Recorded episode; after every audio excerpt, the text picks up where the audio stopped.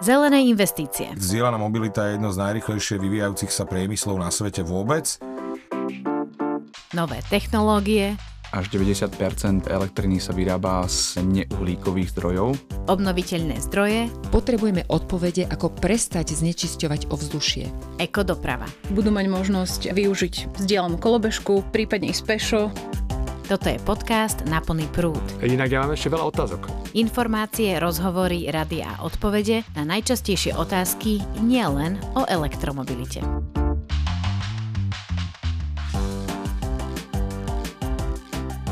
Dieselové autobusy sú stále najpopulárnejšie v Európe. Ja som si našiel, že sa ich predalo šesťdesiatsedem percent za minulý rok. Padli takmer osem percent, pričom najväčšie trhy stále zostávajú Nemecko, Francúzsko, Taliansko. Ale čo začína ako úplne nová téma, u nás úplne nová téma, ale v západnej Európe prúdko rastie, sú elektrické autobusy. Našiel som si štatistiku z roku dvadsaťjeden, bola penetrácia, teda podiel elektrobusov okolo desať percent zo všetkých predaných autobusov. V dvadsaťdva to stúplo na takmer trinásť percent, to znamená trinásť percent všetkých predaných busov sú s elektrickým pohonom. A veľký nárast bol vo Francúzsku dvadsaťšesť percent plus, v Nemecku, v Dánsku dokonca osemdesiat percent naviac oproti predchádzajúcemu roku.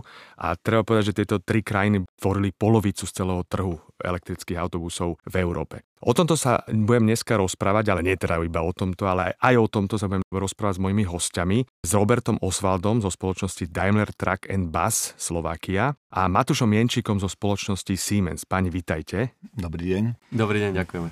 Začal som tak veľmi optimisticky. V podstate v Európe elektrobusy rastú. Je to trošku nová téma pre Slovensko.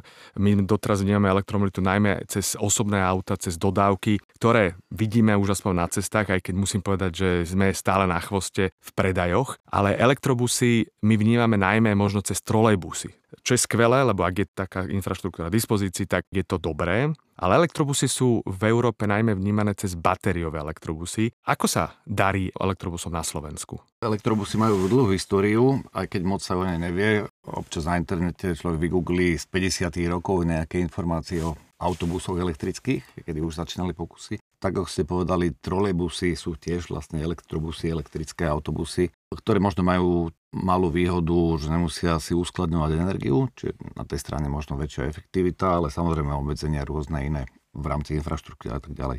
Elektrický autobus, tak ako teda to, čo vnímame dnes, že elektrický autobus je, aj v Európe si myslím, že je pomerne mladý produkt.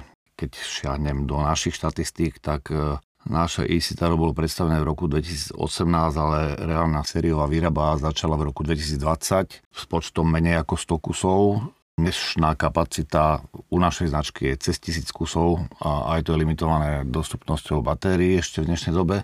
A vývoj trhu, tak ako ste povedali, v rámci Európy ide progresívnym smerom. Tie čísla stúpajú z roka na rok a sú v mnoho tisícoch, čiže radovo sedem až osem tisíc je európsky trh elektrických autobusov dnes a v najbližších rokoch by mal ešte výrazne stúpať.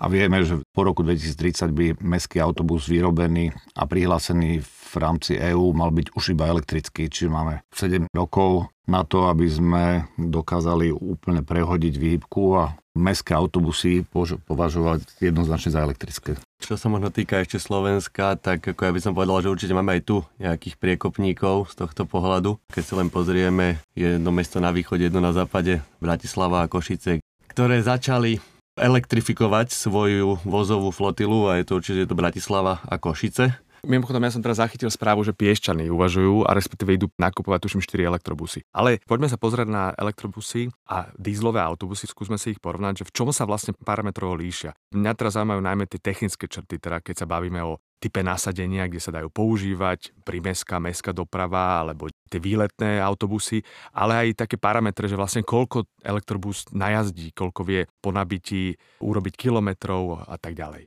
Pred desiatimi rokmi sa zdalo byť nereálne, aby práve mestský autobus mohol byť elektrický. Na jednej strane to, čo ho predurčuje na to elektrifikovať ho, je tá predvídateľnosť potreby energie, keď tak poviem. Koľkokrát v sobotu a koľkokrát cez týždeň urobí daný autobus danú trasu. Aj počasie si viete približne aspoň predvídať. Na druhej strane mestský autobus potrebuje zhruba, poviem, iba polovicu výkonu pri elektrickom na, na pohon a druhá polovica je na kúrenie, najmä kúrenie, klimatizácia paradoxne je menej náročná a potom ešte nejaké otváranie dverí a všetky tieto veci okolo, čo vlastne komplikuje to nasadenie batériové vozidla. Dobre, a teda poďme prakticky, takže ako to má veľkú batériu a koľko najazdí na jedno nabitie? Najnovšie generácie, to znamená litiová batéria en em cé tretej generácie, v našich autobusoch, neviem ako to majú ostatní, sme schopní podľa toho, či solo alebo klbový autobus, nainštalovať niekde buď necelých šesťsto alebo necelých sedemsto kilowatthodín inštalovaného výkonu. Z toho samozrejme si musíme dať krát koeficient minus dvadsať percent energie, ktorú neviem vybrať z tých batérií, lebo by som im už vlastne mohol ubližiť. No a z toho vychádza dojazd celoročne zhruba dvestoosemdesiat kilometrov pri solo autobuse a nejakých dvestodvadsať kilometrov pri klbovom autobuse. Takže kapacita vlastne je pri normálnom bežnom aute okolo osemdesiat kilowatthodín a vy hovoríte, že šesťsto kilowatthodín, áno, alebo áno, aj, aj viac. Áno, áno. Inak to je zaujímavé, lebo ja som myslel, že taký autobus prejde tak stopäťdesiat kilometrov, tak vy hovoríte vlastne takmer dvakrát toľko. Hovorím o najnovšej generácii, čiže naozaj batéria en em cé tri, systém há vé á cé, čiže klimatizácie kúrenie cez teplné čerpadlo a celý manažment. A je tam veľmi veľa technológií, ktoré človek nevidí samozrejme za tými plastovými krytmi.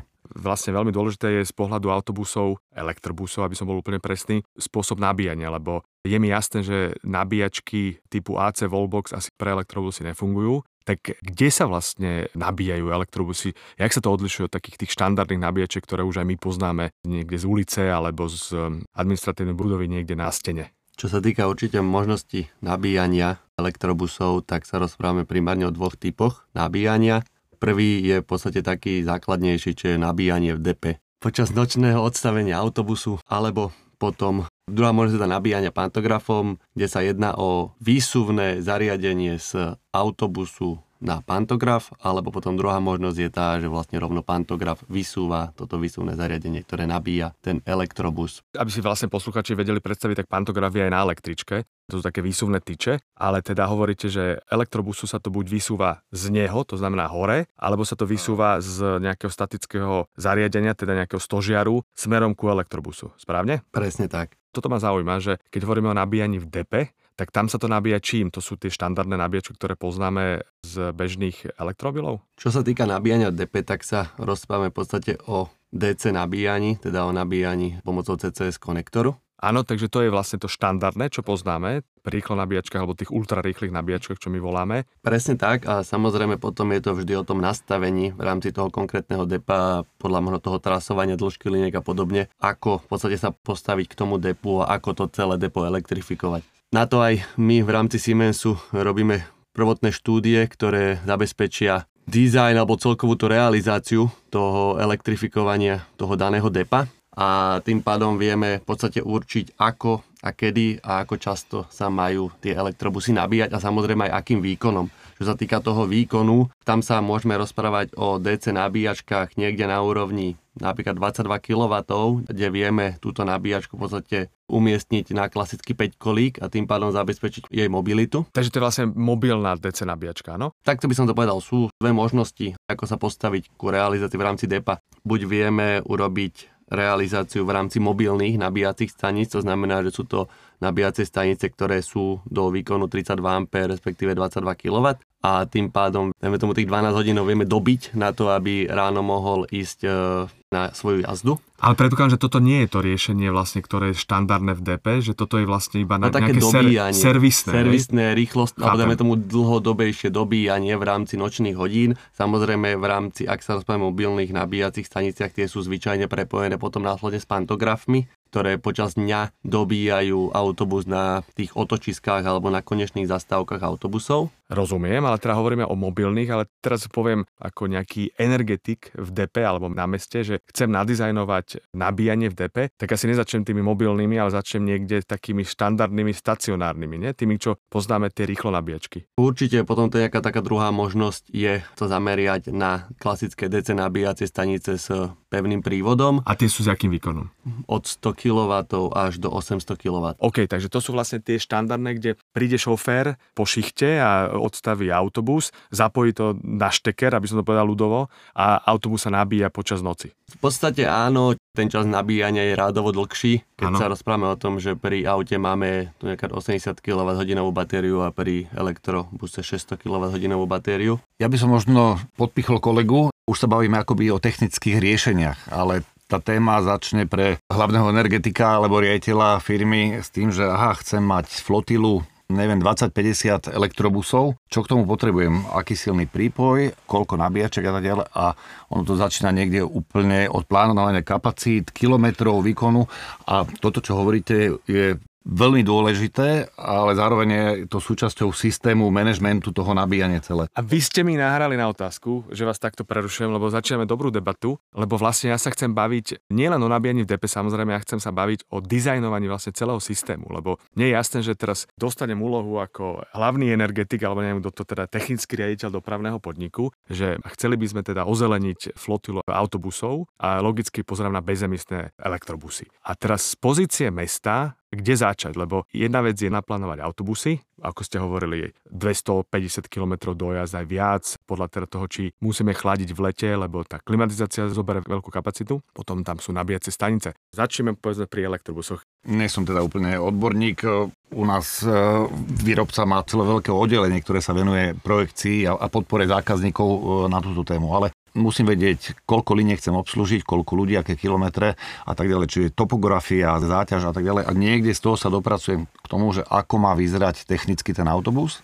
Aby som bol teda úplne exaktný, takže topografia liniek, takže dĺžka liniek, dĺžka liniek, kopcovitosť. Áno, predpokladám, že to je rozdiel, podmienky. Či to ide do Karpát hore na, na Kolibu, teda v Bratislave, čo sa ide do kopca, alebo to chodí po Petržalke. A toto sa samozrejme premieta aj na iné mestá. Keď to zjednoduším, tak nejakú paralelu nájdeme aj v tých dieselových autobusoch. Jedna linka môže mať spotrebu dvadsaťpäť litrov na sto kilometrov a ten istý voz na inej linke bude mať dvojnásobnú spotrebu, lebo vozí oveľa viacej ľudí. Len to chcem povedať, že je to naozaj komplexná téma a niekde na začiatku musím si špecifikovať, aký autobus potrebujem, aby mi zvládol tú prácu alebo tie linky, kam ho chcem nasadiť. A možno prídem k tomu, že mi batérie stačia na celý deň a budem ich nabíjať iba v noci, alebo naozaj potrebujem ich nabíjať aj v priebehu dňa, ináč by som neobslúžil tú linku. Potom prídem ešte k tomu, že už dnes začínajú byť dostupné aj vozidlá, ktoré majú ešte vodíkový doplnkový palivový článok, ktorý mi vie pomôcť predĺžiť ten dojazd. Zase to stojí celkom dosť peňazí, aj kilowatthodina z vodíku je o niečo drahšia. Musím zvážiť, či budem budovať pantografy napríklad niekde v rámci tých liniek, alebo či mi je výhodnejšie kvôli dvom linkám možno obstarať tieto vodíkové autobusy, alebo teda rozšírenie vodíkovým, keď tak nazvem. Takže to sa že range extender, hej? Presne tak, hej. Ako to bývalo kedysi na elektromobiloch, že dal sa tam taký nejaký booster, ktorý mal akože doplniť. Teda toto je dizajnovanie autobusov.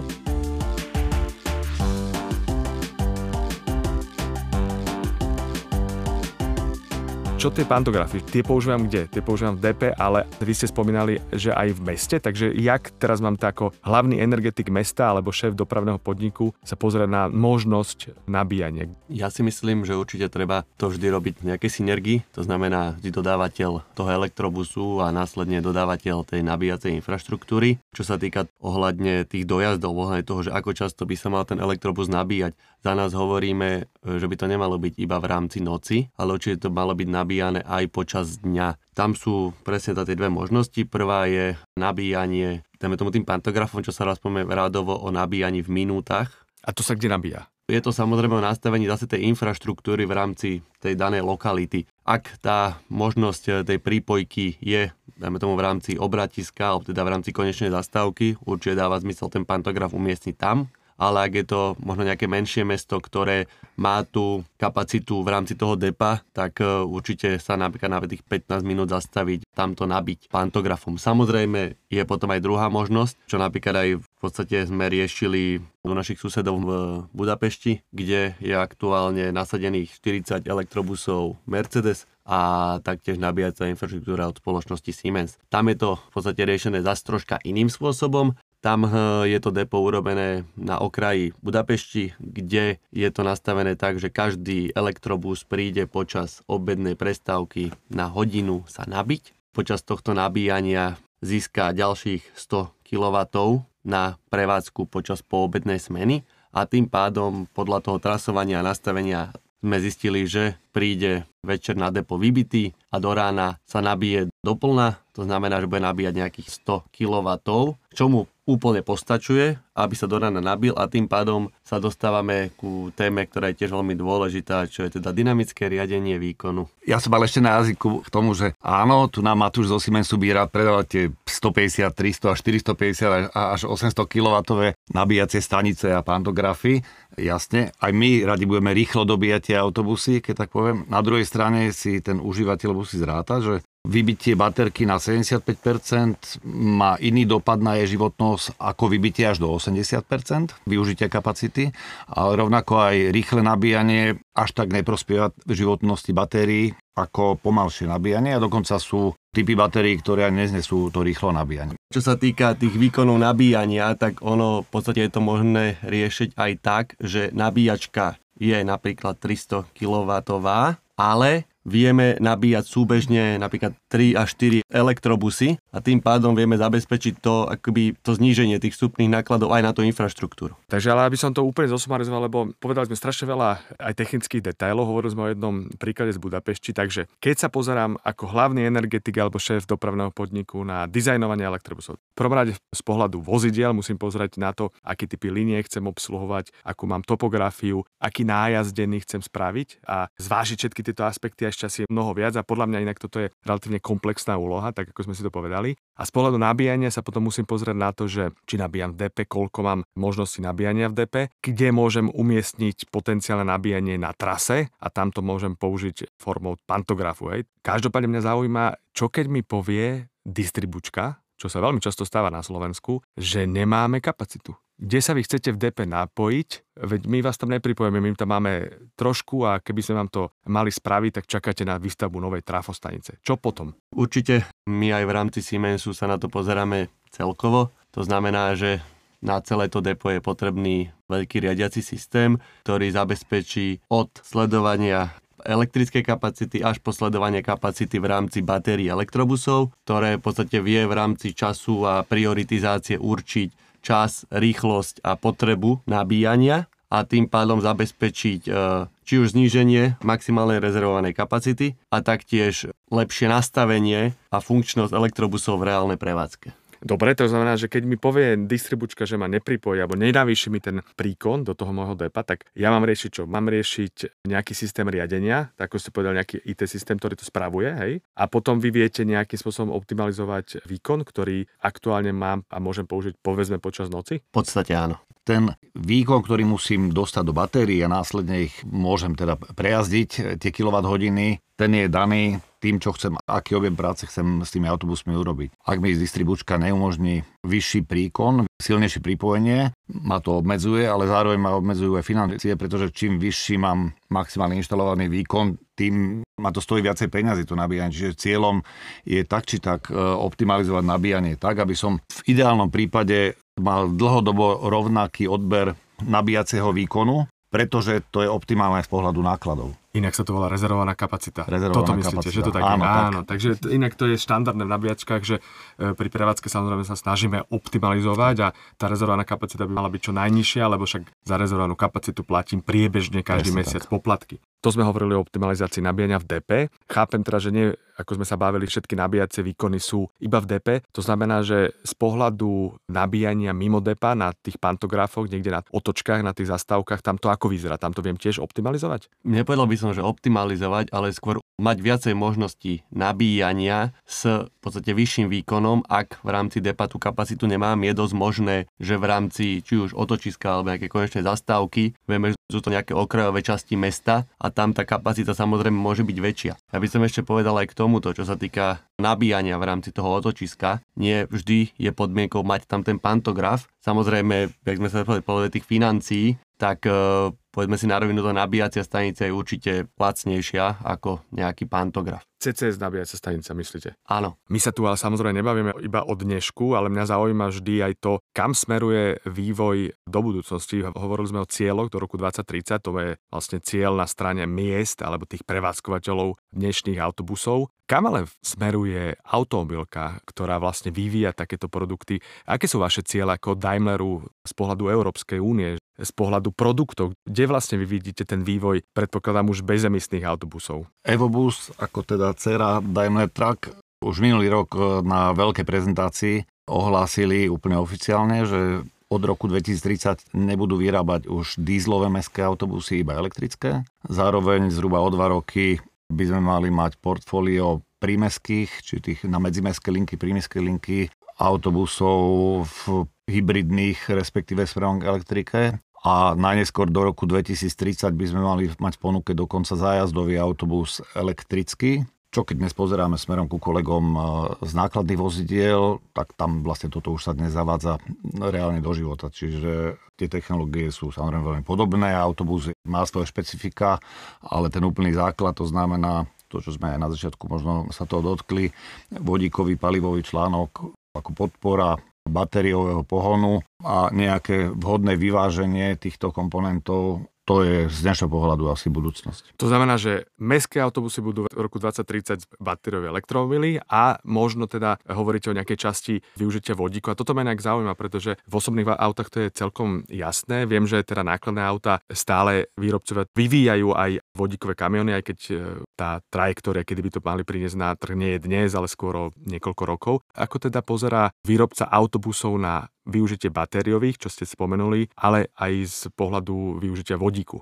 U nás jednoznačne základ je batériový pohon, alebo teda energia z batérií, a pre dlhý dojazd, či pre použitia typické, tam, kde potrebujem veľa kilometrov a nemám čas alebo možnosť na to medzidobíjanie, tak tam podpora toho vodíka. Takže vlastne v tých zájazdových autobusoch to bude asi realita? Áno, áno. To znamená, ten koncept, dnes sa na ňo pozeráme tak, rovnako ako na nákladnú diaľkovú prepravu, batéria s doplnkom vodíka, ktorý mi bude priebežne pomáhať doplňať energiu, tak aby som naozaj bol schopný napríklad tých päťdesiat cestujúcich z Bratislavy do Paríža viesť naozaj non-stop celý deň a nemusel som v priebehu dňa niekde mať niekoľko hodinovú prestávku na dobíjanie. Možno, že o päť rokov sa budem hambiť za tieto slova, lebo príde siedma generácia batérií a, a svet bude trošku iný. Inak mimochodom prídu aj ultrarýchle nabíjačky na diaľniciach, lebo tie sa už teraz pripravujú práve pre kamióny, aj keď neviem, ako to bude pri autobusoch, lebo kamióny musia každé štyri a pol hodiny stáť aspoň štyridsaťpäť minút. To znamená, že tam vlastne sa plánuje to nabíjanie, ale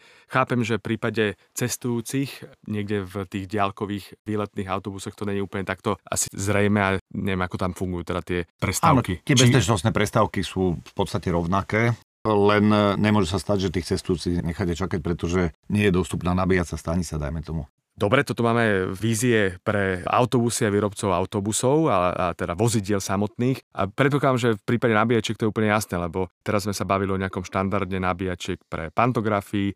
cé cé es to je štandard, ktorý ste prevzali aj vlastne z osobných vozidiel. Tam, kde sú nejaké výzvy, respektíve nejaké vývojové ciele, ktoré potenciálne Siemens chce priniesť, aby vedel splniť všetky tieto požiadavky z pohľadu vozidiel? Čo sa týka štandardov, tak tie sú v podstate už dané. Či už sú to pantografy, či už sú to nabíjanie cé cé es konektormi. Určite také dve veľké témy, ktoré sa aktuálne rozprávajú, tak je jeden megawatt charging, čo je teda, zatiaľ teda primárne sa o tom rozpráva pri kamionovej doprave, ale je možno otázka, či sa takéto niečo bude uberať aj smerom ku elektrobusom. A druhá možnosť je indukčné nabíjanie, ktoré umožní bezdrôtovo nabiť či už autobus, kamión alebo osobné auto. Ale späť k slovenským mestám, pretože to nás zaujíma. Ako motivovať mestá, aby sa transformovali? A mimochodom, túto si ja dovolím povedať, že motivácie budú aj peniaze, lebo eurofondy na roky dvadsaťjeden až dvadsaťsedem, to znamená už aj teraz, plánujú tridsaťšesť miliónov eur na verejnú osobnú dopravu. Ale pozor, nie na hociaku, ale na zelenú verejnú osobnú dopravu, to znamená, to sú aj elektrobusy. No ale späť k mojej otázke. Ako by sme mohli motivovať slovenské mestá, aby sa pridali k tým západným, kde vlastne elektrobusy majú naozaj veľký rast? Ja si myslím, že čiastočne motivácia je aj naozaj v povedomí. Keď poviem príklad, že Vysoké Tatry vieme všetci, že boli pred, neviem, dvomi, tromi rokmi vyhlásené za bezemisnú zónu, alebo teda s horizontom dosiahnuto v krátkej dobe. Náš partner es á dé Poprad koncom minulého roku mal v skúškach elektrický autobus. Bolo to len preto, že ich to zaujímalo, chceli si to vyskúšať. Čiže myslím si, že sú prevádzkovateľe, ktorí nad tým rozmýšľajú. Matúš asi bude mať podobné skúsenosti z pohľadu debát o možnosti nabíjania alebo inštalácie. Určite áno, čo sa týka tohto, tak my aj aktuálne sa snažíme, či už skôr v rámci v rámci západnej Európy máme rôzne roadshow. Budeme radi, ak takáto roadshow bude možná aj na Slovensku, kde by sme v podstate vedeli s prvým elektrickým Mercedes autobusom a možno s nabíjacou infraštruktúrou od Siemensu ukázať jednotlivým mestám a obciám, aké sú možnosti, aké je využitie tohto bezemisného ekologického využitia v rámci miest a obcí a tým pádom zabezpečiť aj to, aby aj nám sa lepšie a ľahšie dýchalo v rámci mesta. A k tomuto prispieje Slovenská asociácia pre elektromobilitu, pretože prioritou na tento rok, a nielen na tento rok, ale začali sme veľmi forsírovať aj heavy duty vehicles, ako to voláme, to znamená ťažká nákladná doprava, kde patria aj elektrobusy. Mimochodom, budeme aktualizovať príručku o tom, ako pristúpiť k plánovaniu elektrobusov v mestách, kde patria aj nabíjacia infraštruktúra, plánovanie, dizajnovanie nabíjačiek a kde patrí aj dizajnovanie systému dopravy a teda vozidiel samotných.